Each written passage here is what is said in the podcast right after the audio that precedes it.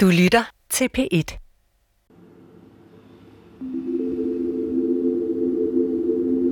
Han ringer jo til mig og siger, at han har noget at fortælle mig. Vi er i slutningen af 90'erne. Mette er 20 år og bliver kontaktet af Rune. Om jeg kunne komme hjem til ham. Der var han flyttet hjemmefra. Jeg boede stadig hjemme. Det kommer som en overraskelse for Mette, at hun hører fra Rune. For selvom de var bedste venner som børn, har de ikke talt med hinanden de sidste fem år. Og så tager jeg afsted og kører hjem til ham. Jeg tror, det er aften. Jenses overgreb på dem begge stoppede, da de var i starten af teenageårene. Rune har ikke set Jens i flere år. Det gør Mette ofte, for han bor stadig hjemme hos hendes mor. Og så kommer jeg op i, i, i ved hans lejlighed jo, og så fortæller han, at, øh, at Jens øh, har lavet overgreb på ham. Rune ved intet om Jenses overgreb på Mette. Han håber, at Mette nu vil lytte og anerkende hans oplevelser med Jens. Jeg tror ikke på Rune, fordi jeg kan ikke huske noget som helst. Så hun sagde, at det var aldrig sket. Hun blev faktisk vred på mig for at beskylde så tæt et familiemedlem, som de så ham som, for det. Runes håb om at få løst op for knuden indeni brister. Det var min værste frygt. Det var, hvis der er et menneske, der forstår mig, så er det hende, der selv har været i hele det der scenarie og kender ham. Og som har været der, og som vil kunne forstå, hvad der er sket. Rune er i chok over Mettes reaktion. Og det skal vise sig, at det her er den sidste personlige samtale, de to har i de næste 20 år.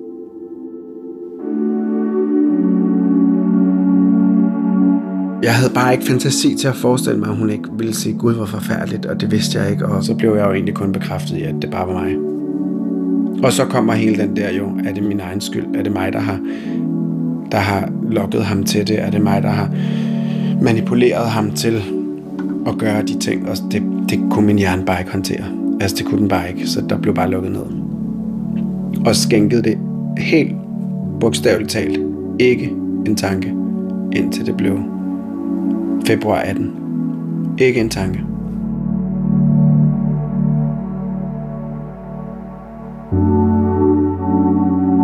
Det her er Rune og Mettes historie.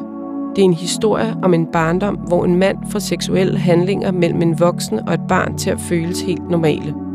Og det er en historie om, hvordan den del af ens barndom kan være så svær at forholde sig til, at man lukker helt ned. Jeg hedder Maren Urban Svart, og du lytter til tredje afsnit i serien Børnelokkeren.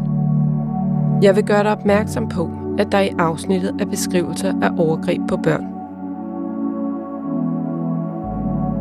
Det her afsnit begynder i år 2018, altså 20 år efter Rune prøvede at fortælle Mette om Jenses overgreb.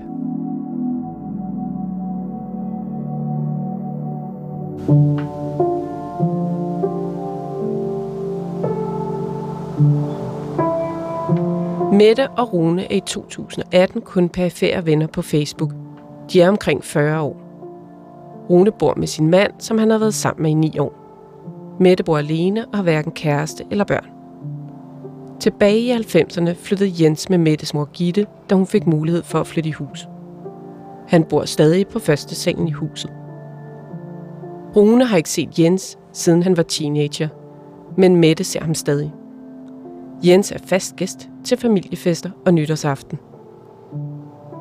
Men Mette kan altså ikke huske noget om det, der skete for 30 år siden. Men det skal snart ændre sig. For Jens har igen begået overgreb. Det er sket for få år siden, og her i 2018 får det konsekvenser.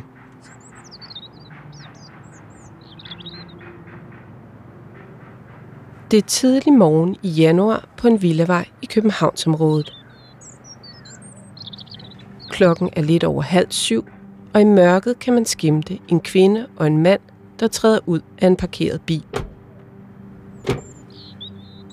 De har siddet og ventet uden for et bestemt hus på vejen.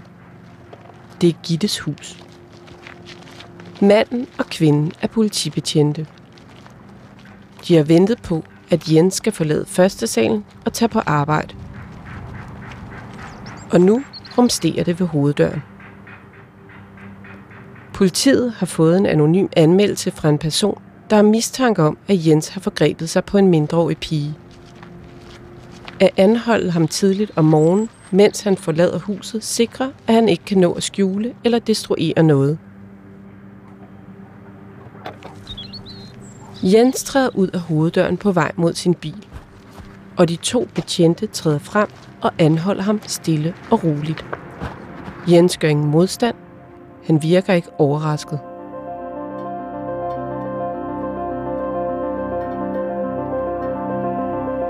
Betjentene renser Jenses bolig og tager to telefoner, en computer og en ekstern harddisk, som de finder i undertøjskuffen i hans klædeskab.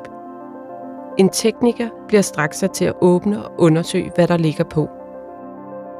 Og mens Jens bliver ført til stationen, og afhøringen begynder, ringer teknikeren og siger, at harddisken er spækfyldt med børneporno.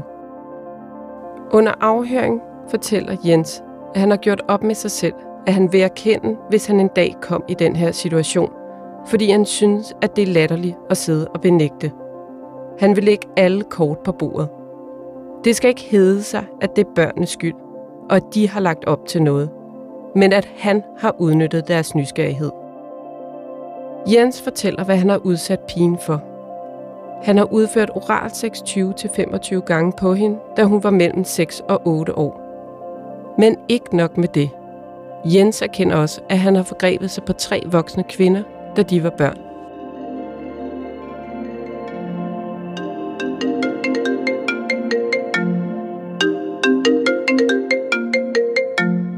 Det er min mor, der ringer til mig. Hun har ikke noget plæ eller ingenting. Så hun spørger lige ud om, øh, jeg havde pillet ved mig som barn. Mm, mm, og det kom som et chok for mig at få sådan et spørgsmål. Øh, og det kan jeg ikke huske noget som helst om, så det siger det kan altså, det ved jeg altså ikke, hvad, hvad. Jeg er fuldstændig chok. Altså, og jeg er stadig chokeret, når jeg, når jeg skal fortælle om det, fordi jeg kan, jeg, jeg, kan, jeg kan stadig føle det chok, jeg havde. Og så fortæller min mor, at øh, Jens er blevet anholdt og har tilstået overgreb på min lille søster og mig. Og hvad tænker du? Det kan jeg simpelthen ikke beskrive, for jeg er simpelthen i chok. Min lille søster ringer jo så senere. Og øh, spørger, om jeg snakkede med vores mor. Og siger, jamen det har jeg, og... Øh, og så, og, og så vil tilbyder min lille søster komme hjem til mig. Og øh, jeg kan ikke huske meget af, hvad jeg snakker med min lille søster om. Det er meget tåget, altså. Politiet har fortalt Gitte, Mettes mor, at hendes lejer har erkendt, at han har forgrebet sig på to af Gittes døtre for 30 år siden. Straks efter ringer Gitte til Mette. Beskeden trækker tæppet væk under Mette, og i dag kan hun ikke huske meget fra choktilstanden. Hun har kun nogle små noter, der vækker pletvise erindringer. Jeg har set i min kalender tilbage, jo, øh, og der kan jeg se, at den, den torsdag, hvor min mor ringer, den torsdag, der øh, var jeg syg fra arbejde af. Og så kan jeg bare huske, at jeg så cykler rundt. Og så kigger jeg bare på folk, og min verden var totalt anderledes. Jeg blev bare så ked af det, fordi jeg cyklede jo, så var jeg bare stået i cyklen jo, og så begyndte jeg bare at græde. Og så øh, kom jeg frem til, at jeg bare måtte skrive til min psykolog. Mette har gennem en periode gået til psykolog. Øh, jeg skriver en sms, hvor jeg skriver, øh, jeg får noget at vide fra min barndom. Øh, kan jeg få en øh, akut tid hos dig? Og så får jeg en tid jo, og så kommer jeg og fortæller hende, hvad jeg har fået at vide, ikke? og at jeg ikke øh, kan huske noget som helst om overgrebene. Min psykolog siger så, at, øh, at øh, når der kommer en tanke eller noget om øh, Jens, eller et minde, der måske er der uden at jeg lægger mærke til det, er der. Så skal jeg holde fast i den. Bare der kommer et, et eller andet om noget fra min barndom af. Strø tanke, der kommer, eller det øjeblik. Da Mette forlader psykologen, køber hun en notesbog, så hun har et sted, hun kan fastholde de erindringsglimt, som måske vil dukke op.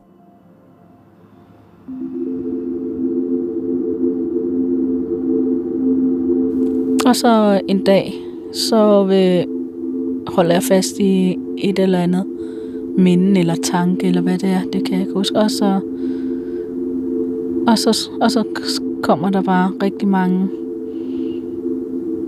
følelser og øh, nogle få erindringer frem. Det første, jeg ligesom kan huske, det var ved, at jeg ved, gik rundt og troede, at jeg var gravid. Øh, og så kan jeg huske øh, den episode, hvor jeg ligesom fik tanken, at jeg nok var gravid. Øh, det var, at øh, jeg lå ved siden af Jens, og så øh, tager han mig op på sin mave, og så øh, tager sin tissemand op i mig, og så kører han mig frem og tilbage, mens jeg ligger på ham. Og, øh, og jeg ved i hvert fald, at jeg øh, havde fået min menstruation på det tidspunkt. Fordi jeg vidste ikke meget om, hvordan man fik børn, men jeg vidste hvert fald, øh, man kunne blive gravid, når man havde menstruation, og man havde en tissemand op i sig. Det vidste jeg. Og jeg havde ligesom fået menstruation, når jeg havde en tissemand op i mig. Ergo, så må jeg være blevet gravid. Øh, så der gik jeg rundt og troede, at jeg var gravid, jo, fordi jeg kunne også mærke nogle gange med sådan pulsen, eller nu ved jeg ikke, om det tarmen eller noget, det dunker lidt i maven. Jeg vidste jo også, at baby i maven, de uh, ligesom sparkede ind i sin mors mave, ikke? Så det var faktisk det øh, første minde, jeg ligesom øh, kunne huske.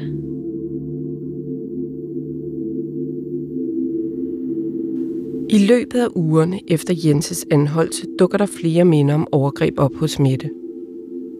Den Jens, som tog sig af hende som barn, har pludselig skiftet ansigt. Den Jens, som legede med hende, tog hende med på bakken, hjalp hende med lektier og læste højt for hende, skal hun nu se i et helt andet lys. Den Jens, som i over 30 år har været nær ven af familien, er hendes overgrebsmand. Den dag i dag er det svært for Mette at erindre detaljer for perioden omkring Jenses anholdelse. Så notesbogen er vigtig. For her skriver hun om de svære overvejelser, der rumsterer i hendes hoved. Hvorfor skal det være så svært at gøre det rigtigt? Som at øh, lave en anmeldelse. Så jeg har holdt mig jo lidt tilbage med at lave en anmeldelse jo. Øhm, så jeg bare huske, at jeg går en meget lang tur ned til stranden, ikke? Og tænker, tænker, tænker, og det eneste, jeg overvejede, det, det var bare, hvorfor det skulle være så svært at tage skridtet.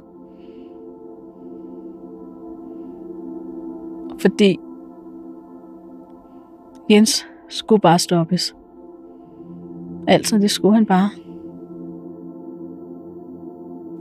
Mette kontakter selv politiet, og hun bliver afhørt i den sag, politiet er ved at opbygge omkring Jens. Hun fortæller politiet om de minder, der er kommet tilbage, men samtidig bliver hun ramt af en stor skyldfølelse. Selvom jeg ikke kunne huske noget jo, så kom der jo ligesom skyld ind i mig nu jo, fordi jeg kunne ligesom have stoppet det dengang, hvis jeg havde troet på Rune, ikke? For de mange, mange, mange år siden, ikke? Og så havde der ikke været så mange ofre, som der er i dag. Så det er sådan en blanding af sådan chok og dårlig samvittighed, altså du bliver ramt af midt i hele det her? Ja, midt i hele det her chok ens verden er ikke den samme mere. Øh, man skal begynde at tænke på nogle ting, som man, som man har fået trængt. Man skal ligesom også. Og så samtidig med at gøre det rigtigt. Et helt virvar af øh, følelser og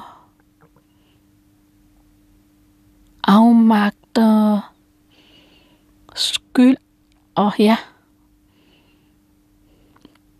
så mange, ja, der er blandet sammen på det tidspunkt der. Det var hårdt. Mm, og på samme tid, så var det også øh, rart at få fortalt sin side af denne indviklede historie.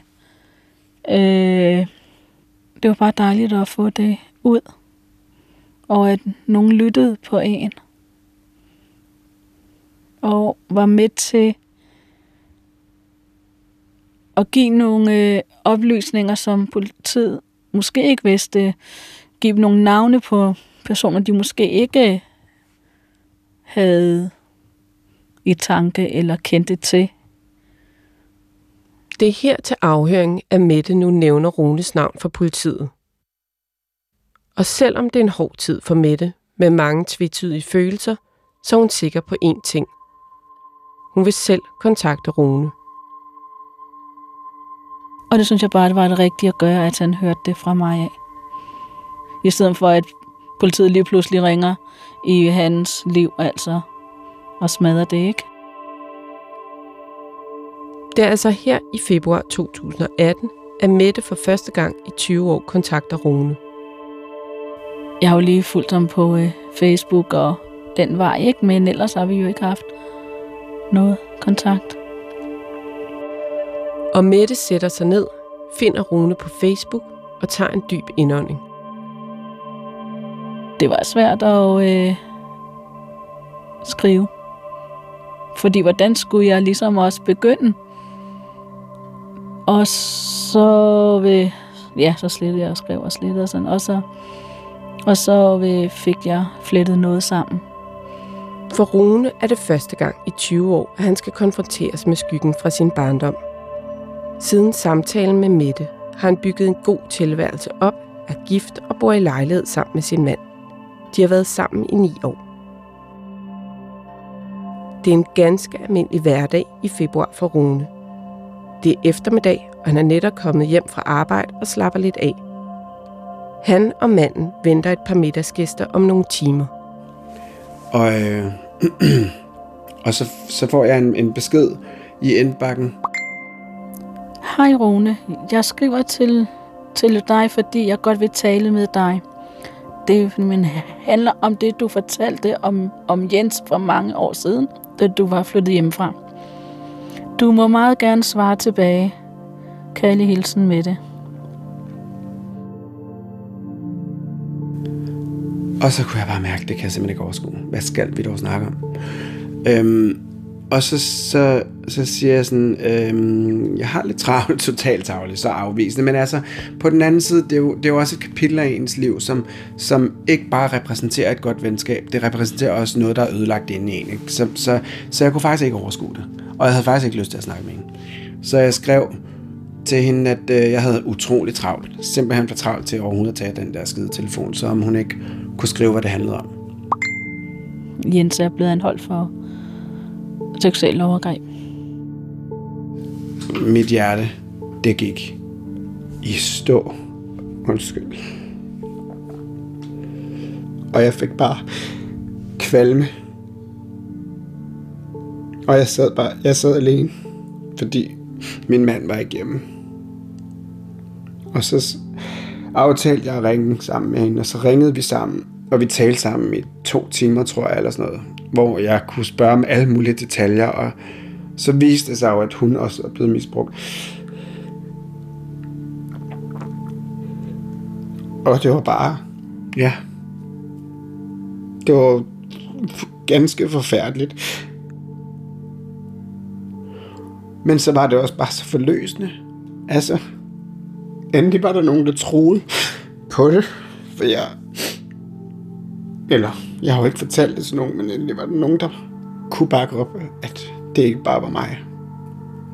Det tror jeg var det bedste for mig, der kunne ske. Efter vi havde snakket sammen, så brød jeg bare fuldstændig sammen, og jeg, sad, jeg gik herned i køkkenet og satte mig på en stol, der stod hen ved vinduet, og jeg hylede højlydt, altså virkelig som sådan en total Hollywood-film. Jeg hulkede, og jeg tude. Jeg kan, jeg kan kun huske en følelse. Jeg kan huske, at jeg havde sådan, som om en stod og holdt mig på struben. Og så kvalme. Og jeg kunne bare, jeg kunne slet ikke, jeg kunne ikke få det ud, og jeg kunne ikke være i det, og jeg kunne ingenting, og vi, min mand var, havde skrevet for inden, at han var på vej hjem fra arbejde. Klokken var cirka halv, halv seks om aftenen, og vi skulle have gæster klokken 6. Og øh, jeg havde lige snakket der i al den tid med Mette. Og så, øh, og så kan jeg bare huske, at jeg havde jo behov for at snakke med ham, inden gæsterne skulle komme. Og det sjove var, når jeg har fortalt den her historie til folk, så siger de sådan, hvorfor aflyste du ikke? Også til de to gæster, der skulle komme. Hvorfor aflyste du ikke? Jeg havde slet ikke tænkt, at det kunne jeg gøre. Øhm, det jeg tænkte var bare, at jeg ville bare gerne nå at snakke med min mand inden. Og han kommer bare ikke, og klokken bliver tættere og tættere og tættere på 18. Og så, øhm, så til sidst så skriver jeg, hvor er du henne? Og så skriver han, jeg er lige netto. Og så styrtede jeg ned i netto. Og så kommer jeg ind i netto, og så står han og snakker med en nabo. Og jeg kunne bare mærke, jeg havde bare sådan ud af kroppen oplevelse. Altså jeg kunne slet ikke være i det, og jeg stod og prøvede at være høflig over for den der nabo. Jeg ved ikke engang, om jeg var det eller ikke var det. Det eneste jeg tænkte var bare, luk din røv, og lad os komme the fuck out of here. Jeg skal snakke med min mand. Og når vi så går hjem, så siger jeg, at der er noget, vi lige skal snakke om. Når vi kommer hjem, så lad os lige skynde os lidt. Og han sådan, hvad er det? Og så sætter jeg mig ned her, og så siger jeg bare til ham, jeg har lige hørt fra Mette. Hende Mette, jeg var, jeg var bedste venner med som barn. Og ham Jens, som forgreb sig på mig, da jeg var barn, han er blevet, han er blevet varetægtsfængslet. Og så kigger han bare på mig. Og siger, hvad? Så sagde han, det vidste jeg da ikke noget om.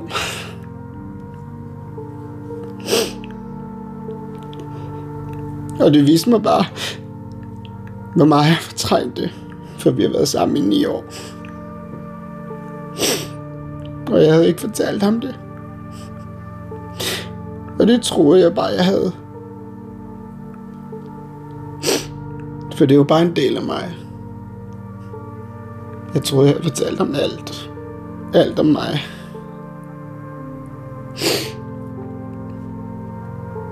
Og så spurgte han, om vi skulle aflyse middagen. Og så helt pligtopfyldende, nej, det kan vi da ikke. Det kunne vi jo godt. Men det gjorde vi ikke. Og jeg tror, jeg havde brug for ikke at gøre det.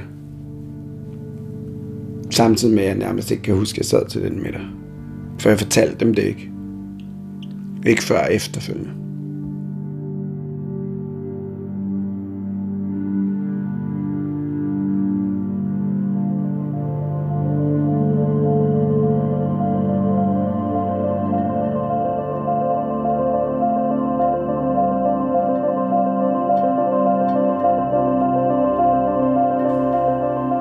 Dage efter, at Rune har genkaldt sig Jenses overgreb, kontakter politiet ham.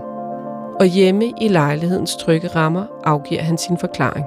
Den der dårlige samvittighed, man også har haft over at ikke har gjort noget og føle sig medskyldig i, at andre har været udsat for det og sådan noget, den blev ligesom forløst, da jeg sad og lavede det der vidneudsagn. Det var rart at få det ud, samtidig med at jeg også havde kvalme. med. Her står Mette og Rune så i 2018 med et er de nødt til at forholde sig til de overgreb, Jens begik på dem for 30 år siden. Pludselig er der åbnet op for barndommens traume. Billederne i hovedet, følelserne og de fysiske reaktioner er en del af deres liv, og ikke noget, de bare kan gemme væk. Jeg kan bare mærke, at der er en anden lettelse inde i min krop nu. Jeg har nok bare, ja, hele tiden jo ubevidst vidst jo, at der været et eller andet, og nu er det jo ude, altså så er der, så er der jo, ja, så, bare, så nu kan man snakke om øh, noget, uden at det er en hemmelighed. Selvom Jens har aldrig sagt, at det var en hemmelighed, eller sagt, at hvis du siger det her til nogen, så sker det og det og det, eller været aggressiv eller noget, har han jo slet ikke. Det har bare været del af, af Jens og øh, mit forhold.